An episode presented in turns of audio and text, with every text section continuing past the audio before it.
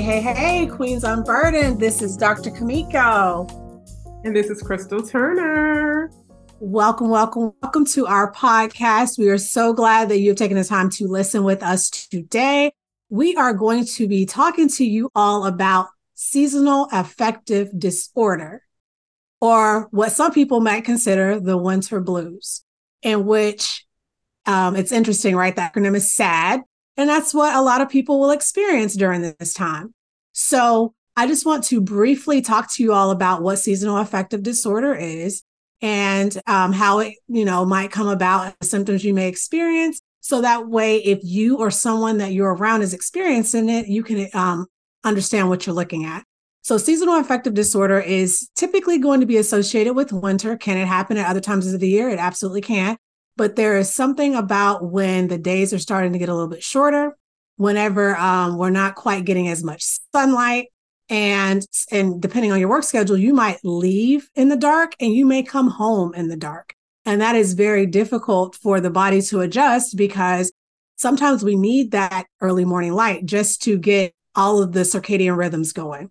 So, you know, circadian rhythms is basically our our body's clock, right? And so with those shorter daylight hours, our internal clock is kind of like, hmm, you know, if it's dark outside, we tend to think it's time to go to bed. Well, it might be dark and it's only five o'clock. So we're almost fighting against our natural clock to stay up during a time that it's dark outside, and that can definitely affect sleep. So a lot of times during um, this time of the year, people start to possibly start having uh, mood issues that they might not have during the spring and the summer. So the other thing, so melatonin is a natural chemical that our body makes. And there are several supplements available now. And I feel like melatonin um, intake can be very controversial, primarily because sometimes when we start giving our body things that it makes, it tends to think, oh, great, I don't need to make this anymore. And so it can be problematic if we take it for long periods of time. Um, not really a big problem if you're taking it because you've traveled or you're jet lagged, things of that nature. It doesn't disrupt you as much. But when it becomes a habit of taking it every night, it could potentially cause some problems. So, one of the things to also think about is that our serotonin levels can be affected if we're not getting sunlight. So, just be mindful of that. And one thing you can definitely do is try to get a little bit of sunlight in the morning even if that means just sitting on your porch, opening your blinds as you're getting ready for work. Your body knows, okay, daytime and you, you know, 10, 12 hours, I need to start producing some melatonin so we can wind down and get ready for bedtime. Um, how is SAD or seasonal affective disorder diagnosed? So your primary care can can you know diagnose you with this. Um, psychiatric provider definitely could. And the reason that we, you know, you definitely should seek help is that it typically won't fix itself. Now, there are some non things that you can do, but you definitely don't want to just sweep it under the rug and say, okay, well, I'm just going to have to suffer from like October to like March.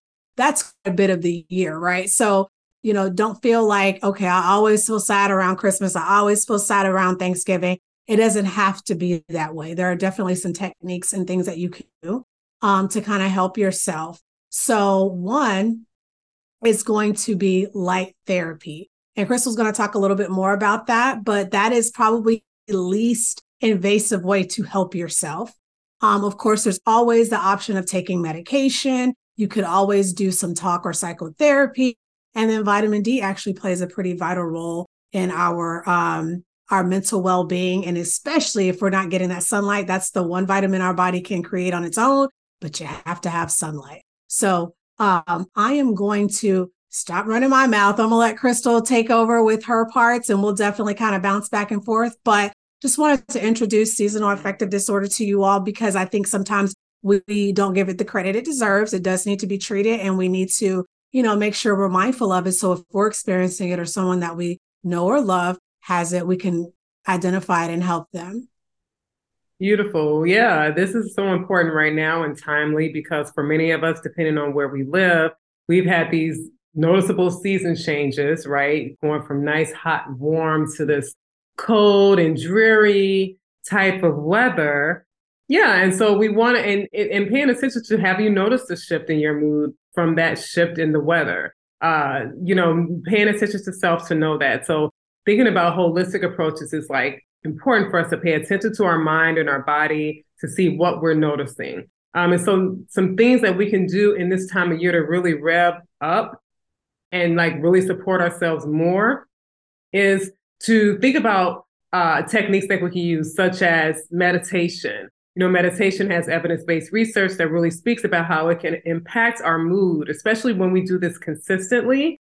And our consistency could be, consistency could be start in our morning, five or 10 minute. You can start with a guided meditation if you're not familiar with meditations. And you can find guided meditations for mood, you know, to help with the depression. Like you can find so many resources, just like literally putting in what you're looking for if you're on YouTube, for example.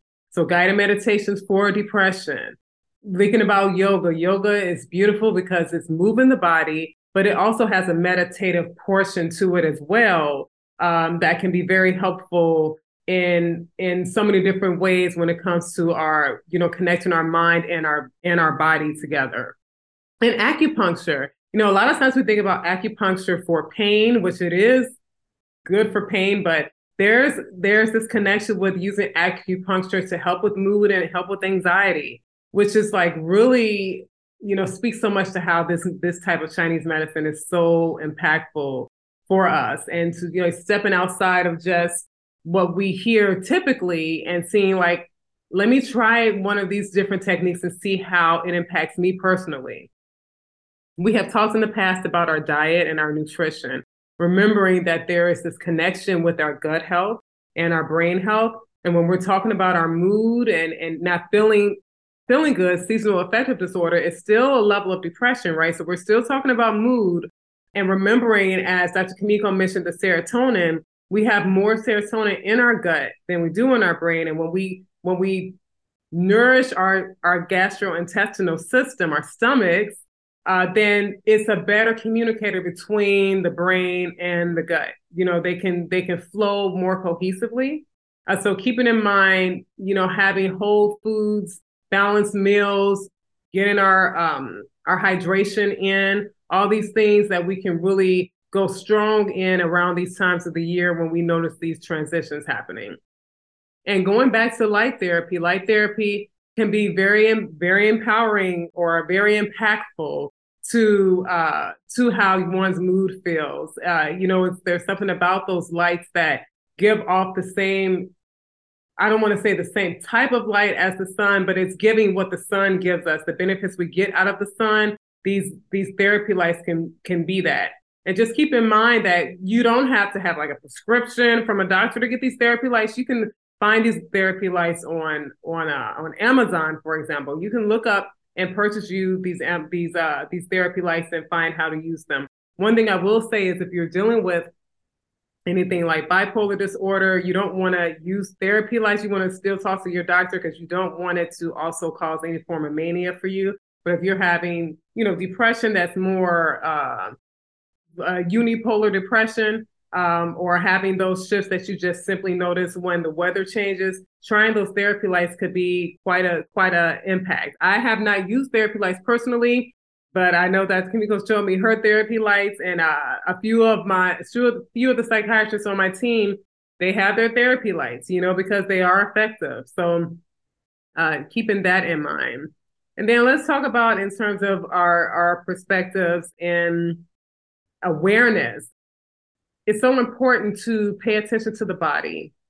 I know we are very busy. You know, that's one of the reasons we have created the space because most, many of us are busy if it's because it's our family, if it's because of it's our job, but it has us running, you know, and it's so important for us to be able to care for ourselves enough to slow down enough to be able to pay attention to us you know, when we slow down enough, we will start to notice different things that come up for us, what impacts us. And so noticing when these times of the year come, do you start feeling a little bit more sad or, or as the spring comes, you feel like you get an improvement in your mood, just like noticing these parts of yourself um, so that that awareness is there and you can understand what is actually happening.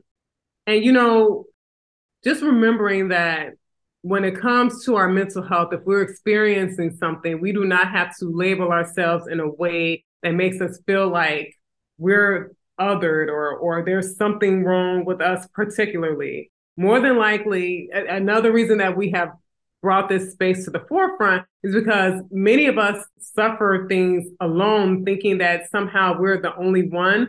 But when we bring awareness, we we find that there is a large portion of people who have the same experiences. And so being able to have the conversation gives us the opportunity to find solutions and find alternatives and get more ideas on uh, what resonates with you in terms of what you would want to try. So that is what I want to mention. Let's just, you know, be at this point where we can utilize information for the betterment of who it is that we are and we can have a better life experience. Thank you, Crystal. That was wonderful information. And I, I did, she mentioned that, and I do.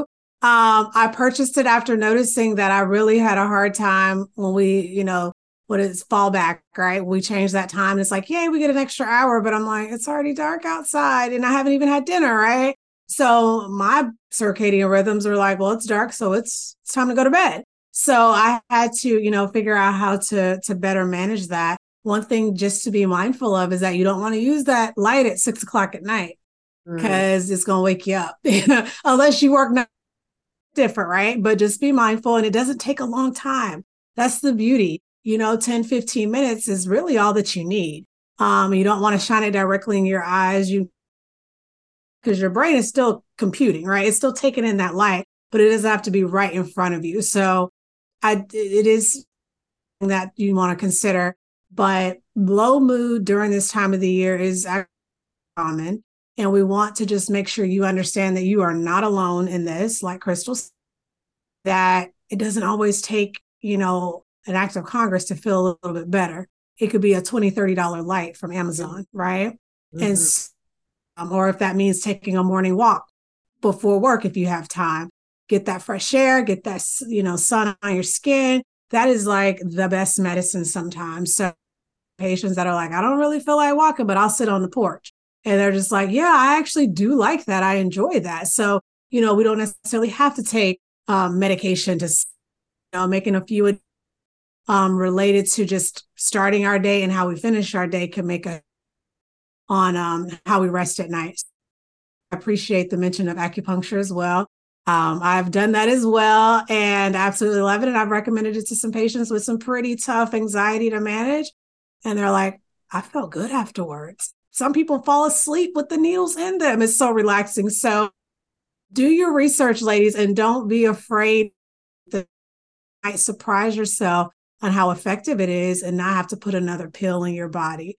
So I hope you all have found this information to be helpful.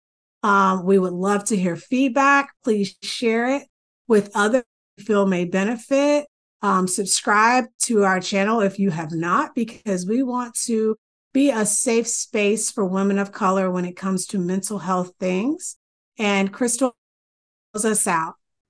Yeah, so let's let's be exactly where Dr. Kameko mentioned. We are at a place where we are empowering ourselves. We're growing, we're learning, we're growing. And that's where we want to leave you today. Uh, thinking of alternatives as well to understand that yes, we don't only have to utilize medicine to get better. We can utilize what we have with us, around us, um, and bringing it all together. So we appreciate you all for taking the time to tune in with us. Uh, we will be back with more uh, information that is for your empowerment. Have a good one, ladies. Toodles.